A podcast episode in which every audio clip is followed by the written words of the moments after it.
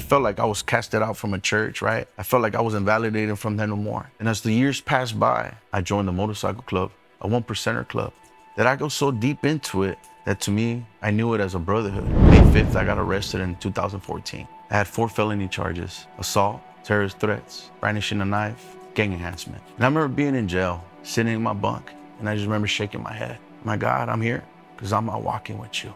I'm doing it my way. But my way is just taking me to jail. If it's not going to be jail, it's going to be death.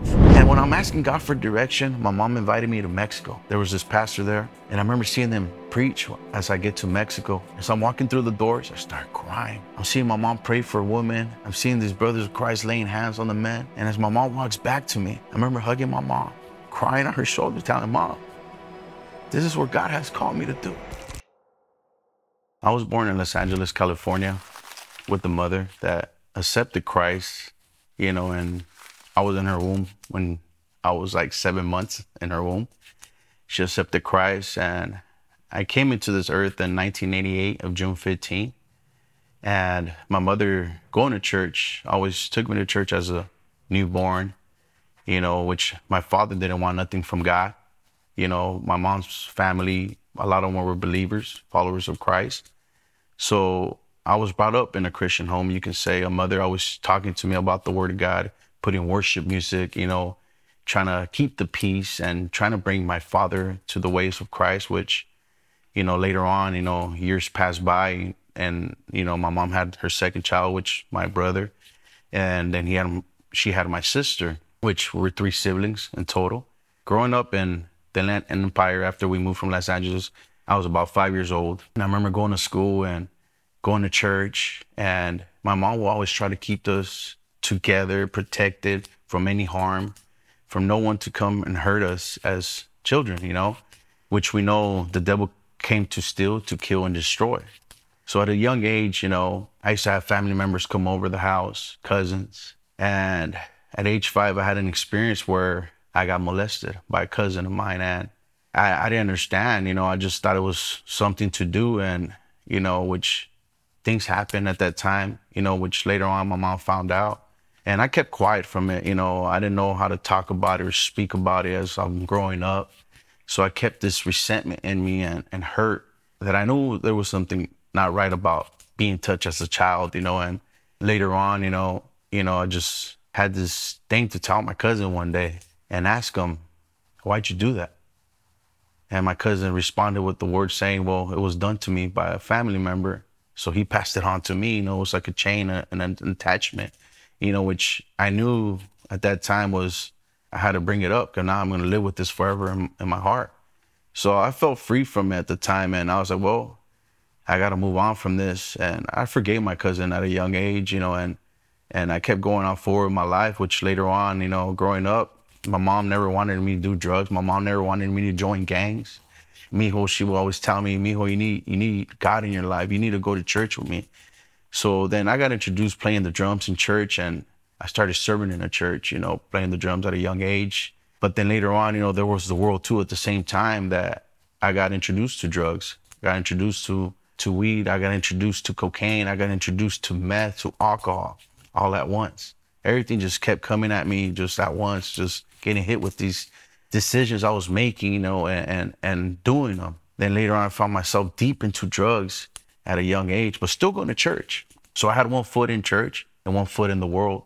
And and Edwin, real quick, the introduction of all of these things, where was that? Was this just a product of your environment? Were you, you know, interested? Where was all of that coming from? When I got introduced to drugs, it all started in high school. I used to ditch school at a young age. I didn't want nothing to do with school. I thought being accepted by kids or, or, or being smart, I thought I was going to be made fun of you know, which actually being smart was actually the best thing to do because me ignoring the things of school, I even dropped out of school. You know, I just wanted to be accepted. It felt like I was a cool kid the whole time. Which reality, you know, all these decisions that that that led me to this, you know, was just people were doing things like this, and I got introduced to these drugs and, and things in life by following the wrong people. Which this whole time my mom was trying to lead me to follow Christ, and I kept ignoring that walk you know, which was right in front of me the whole time. My mom was a perfect example, which I ignored that perfect example, which was my mother. And as time was going on, you know, you know, I left the house at age 17. You know, me and my mom had a big argument, you know, so I was pretty much living with my dad at the time. And I seen my dad selling drugs, doing things that I never thought I would see, and doing drugs at the same time I saw my dad doing them. And to me, it was like, well, you know, my dad's doing drugs. I could do drugs more and more. So I started consuming cocaine at a young age to age 17. So I'm with my father. I will even steal his drugs just for me to take it and use it and go give it to my friends at the time that I used to hang out with. Then later on, at you know, as years go by, at age 19, I can't get away from cocaine, and I kept doing it and doing it until this one night. I remember hanging out with some friends at the time.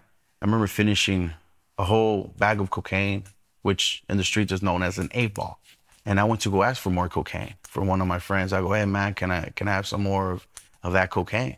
And I remember doing those last three lines in the bedroom. I had my own mirror and I had them lined up and I did them. But something felt different. Something didn't feel right. As my heart was beating fast and fast, I started panicking. Something deep inside me kept telling me, You're gonna die. That's it. You're not gonna survive this. And they rushed me to the hospital once they saw me having these shakes and they rushed me to the hospital. I remember making it to the hospital right on time.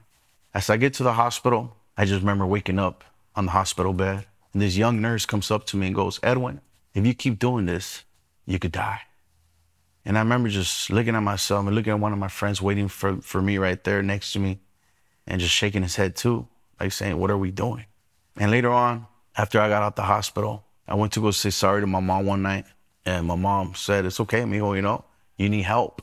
And as I'm crying out for help, you know, this, I didn't know what kind of help I needed at the time. But as I'm asking my mother if I could stay there with her, because I couldn't go back where I was living I couldn't go back and hang out with those friends I used to have at that time.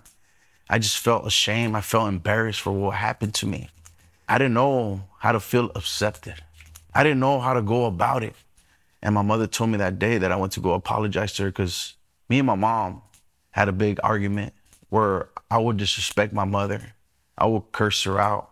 I would say evil things towards my mom, really disrespectful that night, actually, my mom told me that I couldn't stay with her because I was asking if I could stay there with her. And she told me, You can't. The house is full. Your uncle's here. Your aunts are here.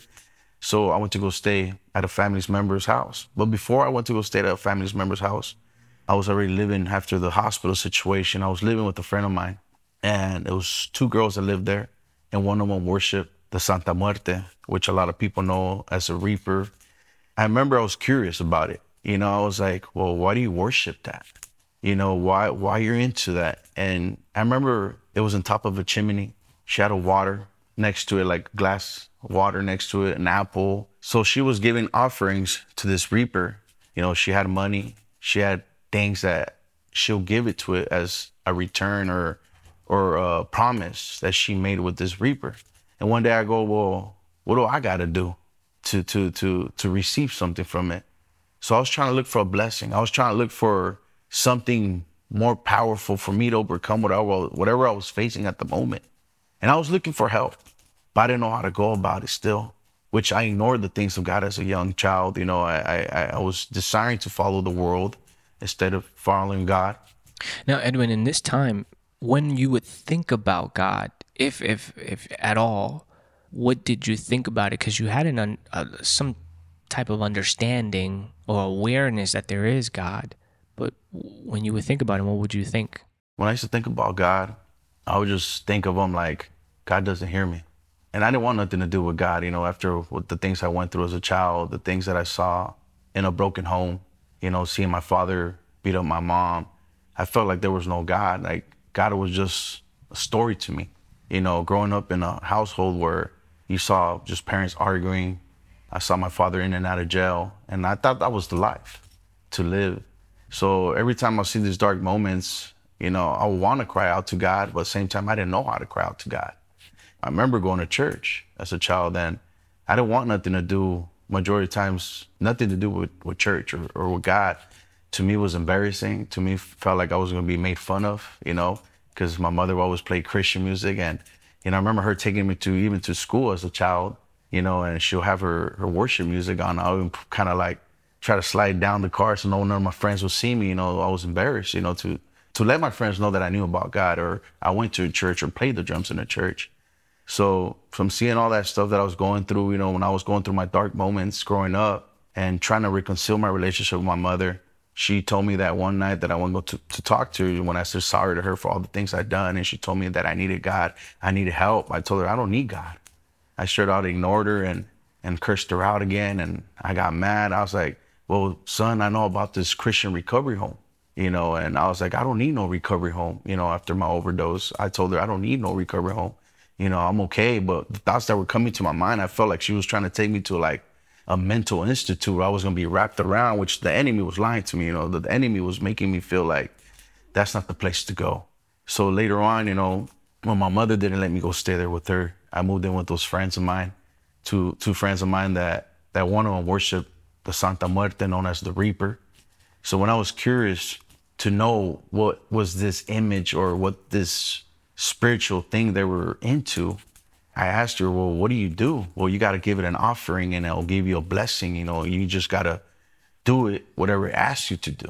So I remember my offering was a cigarette. And I don't remember telling exactly the Reaper what I wanted, but I remember something different was going on in my life, something supernatural. I don't have the words to explain it, but I remember seeing visions of myself, even sitting down like this as I'm talking right now, looking at my hands, looking at my feet, seeing visions of my feet, my hands, turning into this reaper, this beast with claws. And I, and I remember getting panic attacks from it.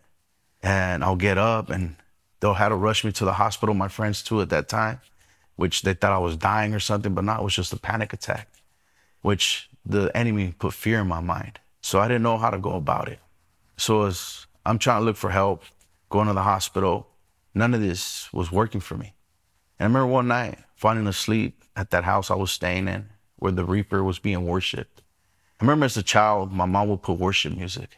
And that night, for some reason, I couldn't fall asleep. And I remember that night, I turned on the radio and I went to a Spanish radio station and put some Spanish Christian music. And I was able to rest. And as I'm resting, you know, right there, that girl that worshiped the Reaper came into my room and goes, Can you turn off that music? It's bothering me. And I remember turning the music real low. And it, it, something deep inside me told me, Well, this is not of God. You know, there's something going on. I don't understand. I, I just didn't understand what's going on in my life at the moment.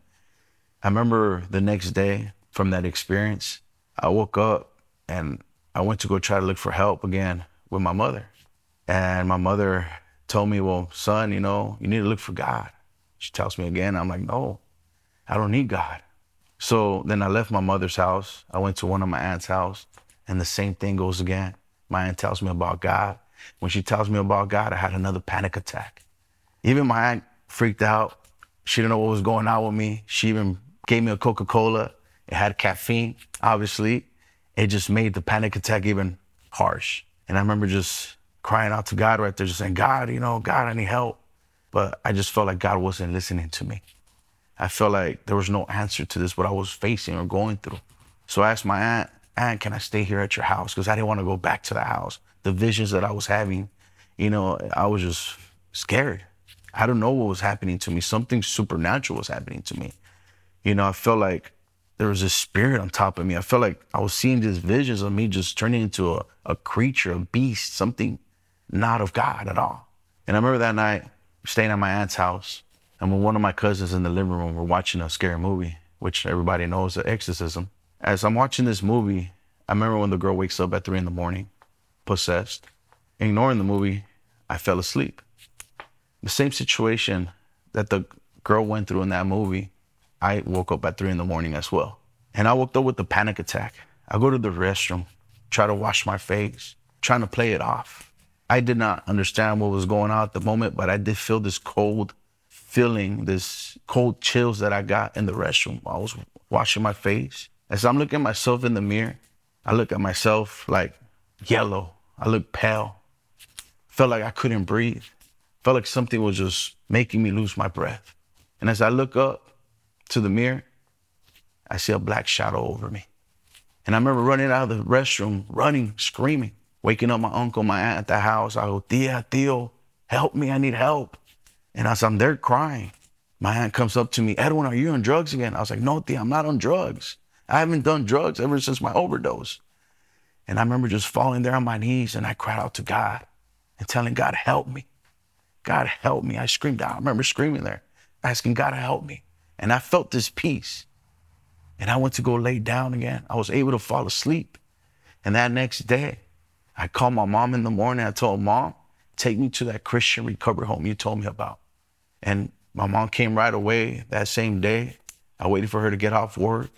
I was impatient. But while I was impatient, I was starting to hear voices. I thought I was going crazy. My mom got there. She picked me up with another member from the church. As we're driving back to Los Angeles from the Inland Empire to Los Angeles to Inglewood, California. This was September 17 of 2007 when my mom took me to the Christian recovery home, many know as Victory Outreach Ministries. As we're going in the freeway, I remember hearing these voices telling me, jump out the car, jump out. And I remember I didn't even have my seatbelt on. That I grabbed the seatbelt, I tied myself and just hold on to the seatbelt because I felt this force that was scaring me and, and making me want to feel like I had to jump out the car. And I thought I was just losing my mind. I wanted to tell my mom and that sister, like at that moment, like, there's something going on. But I felt like they were gonna look at me like I was crazy. The enemy kept telling me in my head, like, ain't nobody gonna believe you. So I kept it to myself. So we made it to the Christian recovery home. It was late night, around nine o'clock at night. I remember there's two members from the recovery home. They opened the door, they welcomed me in, and they asked me if I ever accepted Jesus Christ as my Lord and Savior. And I was never led to Christ, but I grew up in a church, you know, but I never knew how to accept Jesus Christ as my Lord and Savior. And yeah, I did the, the prayer. I accepted Christ as my Lord and Savior. But the fight wasn't over, whatever I was facing, whatever spiritual attack I was going through. And I remember accepting Christ that day. I felt peace. But at the home, at the recovery home, they had a thing called three days grace, which the third day, after the third day, they'll send you to work with the men in the home. And I remember just staying there in my bunk those three days. I was restless. I couldn't sleep. You know, I was tormented from this spiritual attack, these voices that I was facing. And I remember the second day that I was in the home, I was sitting down on my bunk trying to read the Bible, but I didn't know how to read the Bible. And I remember hearing these voices again.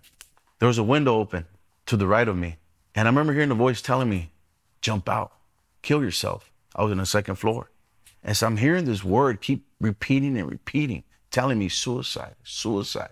And I was hearing it from one ear to the other ear, going back and forth. That it freaked me out that I got so scared that I ran downstairs where all the men of the home were at. And I ran to them and I ran to the director of the home and I told him, Hey, I'm hearing these voices. I need help. And they all got up and they all started praying for me, rebuking whatever was around me. And I remember just feeling this peace. And I was able to go back to my bunk. Now, third, third day comes at the recovery home. I'm still scared to go to sleep. I was scared to close my eyes because I thought I was going to see something. I thought this spiritual attack I was facing was just going to take control of me. And I had this fear. But that same night, on the third night, I remember falling asleep and I woke up again at three in the morning. But this time it was not a fear. But I remember telling God that night, God, help me. And when I told God to help me, fell asleep again. I was like asleep for 10 minutes, I believe. And I woke up again. And I heard a deep voice tell me, It's me. And that voice, that soft voice that talked to me, I was able to fall back to sleep. And I remember I woke up again, like the third time. The third time I woke up, I woke up shivering. I woke up with sweats. My body was going through a shake. And I just remember just shaking, but then I fell asleep. So the next day when I woke up, I woke up anxious, wanted to seek the kingdom of God and his righteousness. I wanted to read the Bible. Something was just different because I felt God come into my life that night. I felt the presence of God that morning. And I started searching for God. I was in the recovery home for a year. After the recovery home, I left the home. I became a youth leader in San Bernardino, California. And I was leading young men to Christ. I was there in the church for a year. I was serving God for two years straight. But once again, when I was serving God for two years straight, you know, I started finding myself being lazy. I stopped read, reading my word. I wasn't praying as much no more. And I remember scriptures, you know, when Jesus talked to the disciples, telling them, pray so you don't fall into temptation. But I stopped praying. And little by little, I started walking away from the grace of God. I started walking from the presence of God. I started going back into the world, drinking again. Edwin, at this time, when when you are starting to take these steps back, you're obviously surrounded by leaders, right? And you've been put in a position of leadership. So, what was their response? What was the church uh, response as they were seeing you um, go back? You know, surrounded by leaders, the pastor. There was another leader with me in the as a um, youth leader, which none of them reached out to me. I didn't, I didn't understand. I just felt like, well, I backslid, you know, and nobody wants me back in the church. I felt like there was no way back. I felt like I was outcasted from the church. I tried to go back to the church, but I didn't feel accepted no more. I felt like they looked down on me, but I know it was the enemy making me feel that I wasn't wanted no more. The enemy wanted me to stay in my sin, stay in the mud again. I was like a dog that returned back to his vomit. So I was there for many years. And as I find myself walking away from the Lord and drinking again, when I turned 21 years old, I catch my first DUI with six violations from my past that I never taken care of because I was in rehab in a Christian recovery home. And, you know, right coming out of rehab, you know, I started working, started working with the church, but I never took care of those violations I had from the past. So everything added up with that DUI. Then they gave me time in jail. Then I met the mother of my kids before I went in jail, though. While I'm in jail, I'm making phone calls, calling my mom. And my mom told me, You see, for walking away from God, look what happens. And I was like, Yeah, whatever. You know, I didn't want nothing with God no more.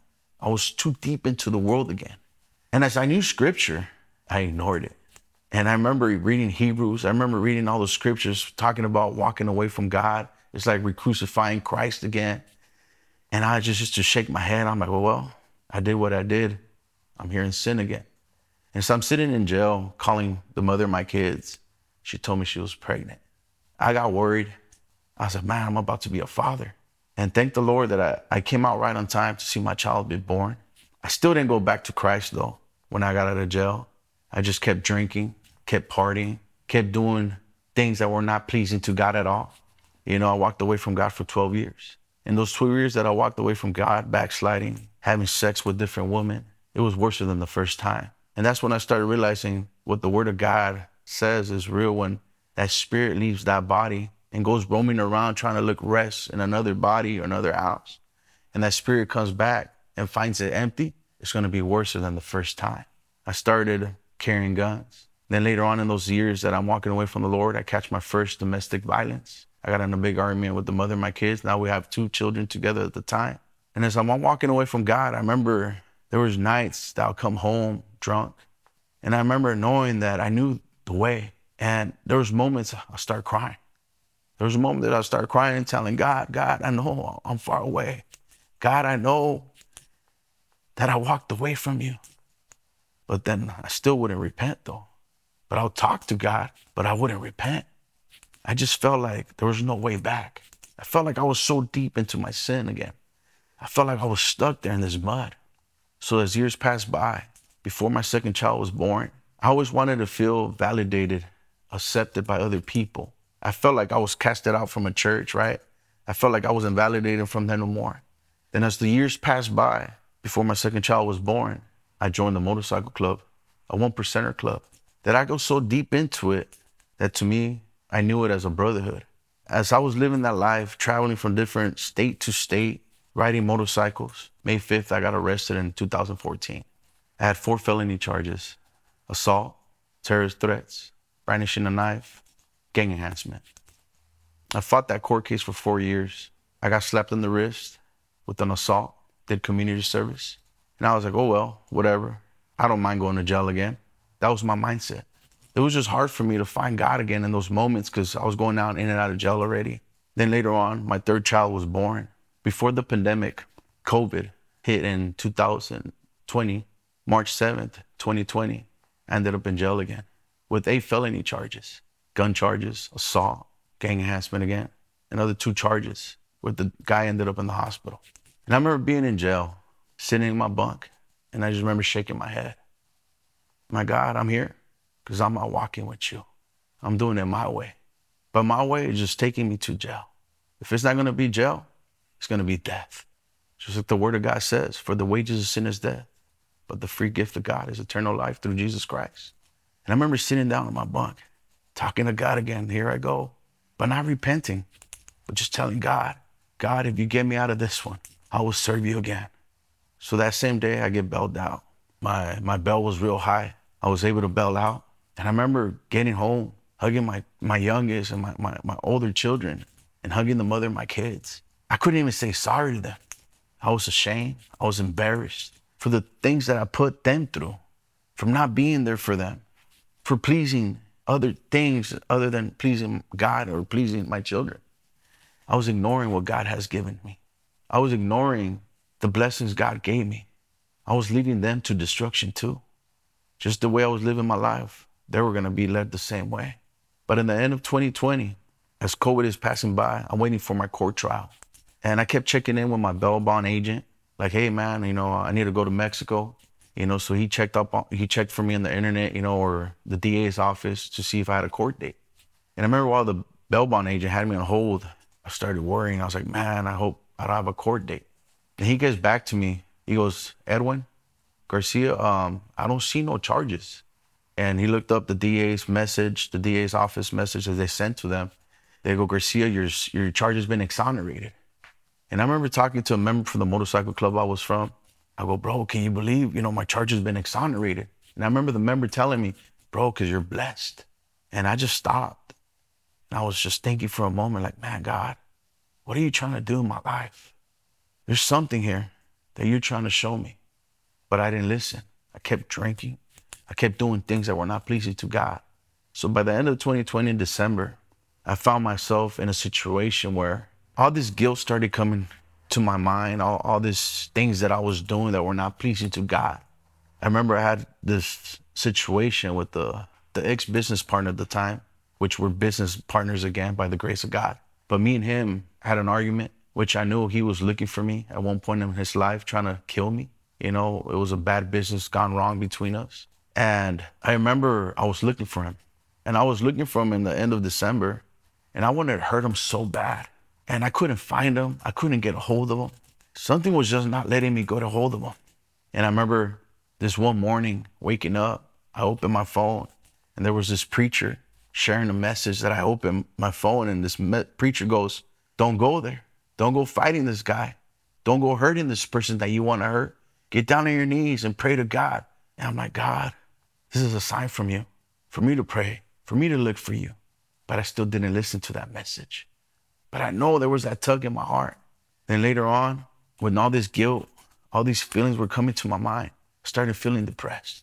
I started feeling ashamed for all the things I've done, from walking away from God. I started crying out to God, but I still didn't repent. I didn't know how to repent at the moment. Felt like I couldn't let go. There was a, a fight between me, my flesh, that didn't want me to let go, that wanted me to keep living this life. And in the end of 2020, I went a whole week without eating. I fell in depression. I started hearing voices that I used to hear back then to kill myself again. And I remember driving my truck at night, coming out of work, screaming in my truck and stepping on the gas. And I wanted to crash into a light post. And every time I tried to attempt it, I just start taking a deep breath and I couldn't do it no more. I had to let go of the gas and I'll just start crying. And I'll get home, start crying and weeping on the floor, crying out to God. God, help me. God, change me. And I just remember just talking to God that those, whole that whole week that I didn't eat, crying out to God for God to deliver me, for God to help me change my mind again. And as I'm reconciling with God at the end of 2020, I asked the Lord to return to my heart. And as I'm asking God to return into my life, to come back into my life, scripture starts coming back to my mind. And I remember reading Revelations chapter 2, verse 4 saying, I have something against you. You have forsaken your first love. And as I'm hearing the Spirit of God talk to me in that moment, telling me that I've forsaken my first love, I just started crying. And I was telling God, God, here I am, use me. You brought me out of jail. You brought me out of this situation for me to serve you again, God. I'm sorry for walking away from you. I keep my life back to you, my God. As I'm reconciling with God, I started feeling the presence of God again. And I'm reading the scriptures again where it says, you know, look how far you have fallen return to the first things you used to do. Where, where, where I was a youth leader before, you know, and I used to preach in the streets. I used to go and evangelize. And I remember all this vision started coming back to my mind, things that I had to go back and do. As scriptures returning back to, to my mind, the word of God. Because the word of God says on John 14, 26 says, when the advocate comes, it will always remind you of things that he said. So when I repented, scripture just started coming back to my mind. Things that I've read. The Spirit of God just took control of my mind again. But I still had to fight and let go of something in my life. Something that I fell in love with, a brotherhood that I joined, a motorcycle club. I didn't know how to go about it. And I started feeling again like, man, people's gonna make fun of me. But I remember reading scriptures telling me, you can't serve two masters. You can't have one foot here and a foot over there. Either you're gonna serve me or not. So as the Spirit of God is talking to me, I'm there weeping, crying out to God. January 2021 comes. I reached out to these members, talked to some members, and I told them, that's it. I'm serving God. And the first response I get, Edwin, we respect the things of God. I gave them everything that I once had and I let go. Because the word of God says, you know, the cost to follow Christ is to let go of everything, give up everything for Him and follow Him, to deny yourself. So I had to deny myself once again and let Christ live in my life now. Not for me to live no more, but to Christ to live in me now. And as I'm there this January 2021, I'm being remorseful. I'm feeling that I need to invest a lot of time in the kingdom of God from all this time that I wasted. So I started just eating the word of God, eating the word of God, like it says in Ezekiel chapter 3 says, eat, eat the word. So I was just eating it, eating it. I was getting full of the word of God. But I kept asking God, like, God, well, show me what is it that you want me to do? Give me the direction that you want me to go from now. So as, as I left the motorcycle club behind and took that step of faith forward to follow Christ again, no matter what I did in my past, I remember the scripture saying, you know, whoever's in Christ is a new creation. The old has passed and the new is here. So as I reconcile with God from walking away from the Lord, like being a prodigal son and returning back to the Father's house, I felt welcomed by God, not by no man, but by God. You know, because I was always trying to look to feel, feel validated by a man or, or a pastor or somebody. But this time I felt God accepting me and telling me, come as you are. No matter how far I've fallen, how short I fell from the glory of God, God still received me with arms open like the prodigal son. And I felt that comfort. I felt that reconciliation with God. And when I'm asking God for direction, my mom invited me to Mexico to these recovery homes to go and preach. There was this pastor there, and I remember seeing them preach as I get to Mexico. As I'm walking through the doors, I start crying. I just felt this presence of God just sucking me into that, you know, and, and bringing me there. And I was like, this is of you, God. This is where you have called me. As I'm crying, I'm seeing my mom pray for a woman. I'm seeing these brothers of Christ laying hands on the men. And as my mom walks back to me, I remember hugging my mom, crying on her shoulder, telling mom, this is what God has called me to do. I felt God tugging on my heart that moment, telling me, Edwin, this is where I brought you. Then later on, I remember sitting down with the pastor after service. And this pastor, you know, talking to me boldly sat me down next to him. He goes, Edwin, God has called you. When he said that, I just felt confirmation from God. And this man telling me, you have that attitude that God needs, that boldness to speak up about Christ. You have that mentality, which I remember the scripture he said, and I remember from years ago where Philippians 1:21 says, For me to live is Christ and to die is gain. God is looking for men and women that are willing to die for Christ. Because we know if we die for Christ, we're gaining. And I remember him talking to me, pointing at me, God has called you. And I remember crying out to God and telling God, Here I am. Use me. Send me. I will go, like Prophet Isaiah. Then weeks later, I'm getting invited to the recovery homes to come and preach. But before I started preaching in the recovery homes, something deep inside me told me, Go get your father, my blood father. My father was sleeping in the streets of Tijuana, Mexico. Then, as the weeks are passing by, I put this to pray. And as I felt strengthened up again by the Lord to go and go get my father, I told my father about this recovery homes that we go and preach at. But I still haven't preached it. But the pastors were preaching there. I was there helping out. And as I go looking for my dad in Tijuana, I finally found him. And I took him to go eat. And I'm just speaking to my dad directly, eye to eye. Dad, God has chosen you. You know about God repent, reconcile with God. And that because you see my father cry and cry. as he's weeping right in front of me. He goes, Okay, dad, let it out. Then later on, my dad made the decision to go with me to the recovery home. So I took him to the recovery homes where I'll go with these pastors to go preach. As we're driving out that way, it was a two hour drive. My dad was sleeping on the passenger seat. I'm even checking on my dad's pulse to make sure he's alive because he's been up nights, restless, sleepless. He was consuming a lot of meth. As we get to the recovery home, I remember my dad waking up finally and my father telling me, Why'd you bring me here to this place? And it was not even in the city of Mexicali, it was like in the outskirts of Mexicali, Me- Mexico. And this recovery home looked like a jail, looked like a prison. There was even towers, you know, where they have the guards on the corners, you know, making sure nobody escapes from the recovery home. And my dad just started cursing me out at that moment. And I knew it wasn't my father. It was something else. It was not my father. That voice I was speaking through my father, it was the enemy. So I just put it to pray. I put it a prayer in that moment. I said, God, take control of my dad. My dad started walking away from the recovery home. I remember the director from the home came out and told me, Hey, Edwin, you want us to go get your father? And I was like, It's up to you guys. But let me just tell you something. I know my father. My father's not an easy guy. So they went, they went in a van. They went to get my dad. It was like a quarter mile away. My dad walked away from. And they all got off the van. And I just remember seeing my father swinging at these men from far away. But next you know, they just clinched them, took them in in the, in the van, and they brought them into the home. And I remember the director of the home goes, you know what, Edwin, it'd be better for you not to come like in two weeks. Let your dad just go through what he has to go through, then come back later. And the pastor told me at the same time too. He's like, yeah, we'll come back later. But when we come back later, get ready because you're going to preach and your dad's going to see you preaching. As those weeks passed by, it was day of service. The day I had to preach in Mexicali. The calling where God brought me to, to go preach out there in Mexico. And I'm there preaching. I remember sharing the word of God and I start seeing my dad broken right there, God tugging at his heart, him himself reconciling with God as well. God had to use me as a vessel to go reach out my father and bring him out of that lifestyle he was living as well.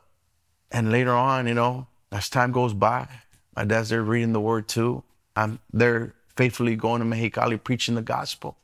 And God just working on my life. Because what the word of God says on Philippians 1 6 says, He who started a good work in you will finish it to the end.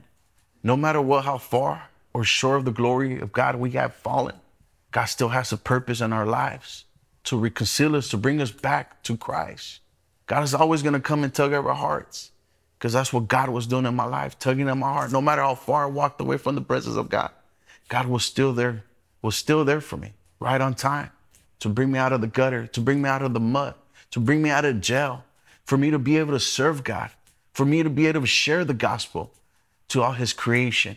Because God so loved the world that he gave his only begotten son, that whoever believes in him should not perish, but have everlasting life. God did not come into this world to condemn the world, but to save the world through his son.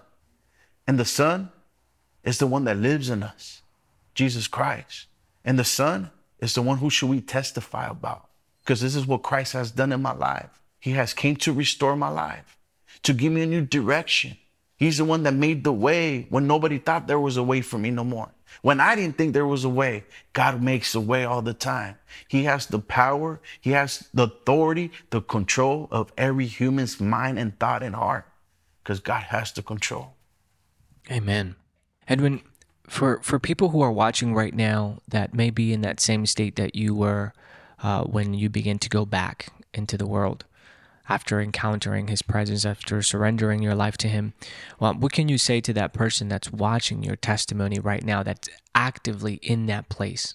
If you're a person that has walked away from God, from serving God, serving in a church, the words that I have in my heart to share with you is to return to the Lord before it's too late. Just like the word of God says, Revelation chapter 2, verses 4 and 5. Look how far you've fallen.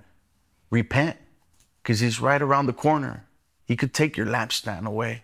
And all I could remember is the 10 virgins that had their lamps ready and the other five didn't.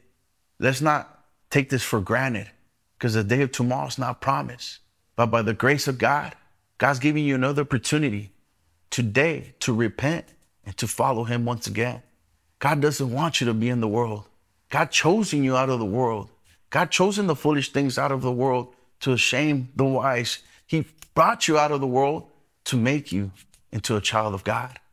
Edwin, for the, the, the people who are involved with these uh, motorcycle gangs, what can you say to that person who's watching your testimony right now? Maybe somebody shared it to them.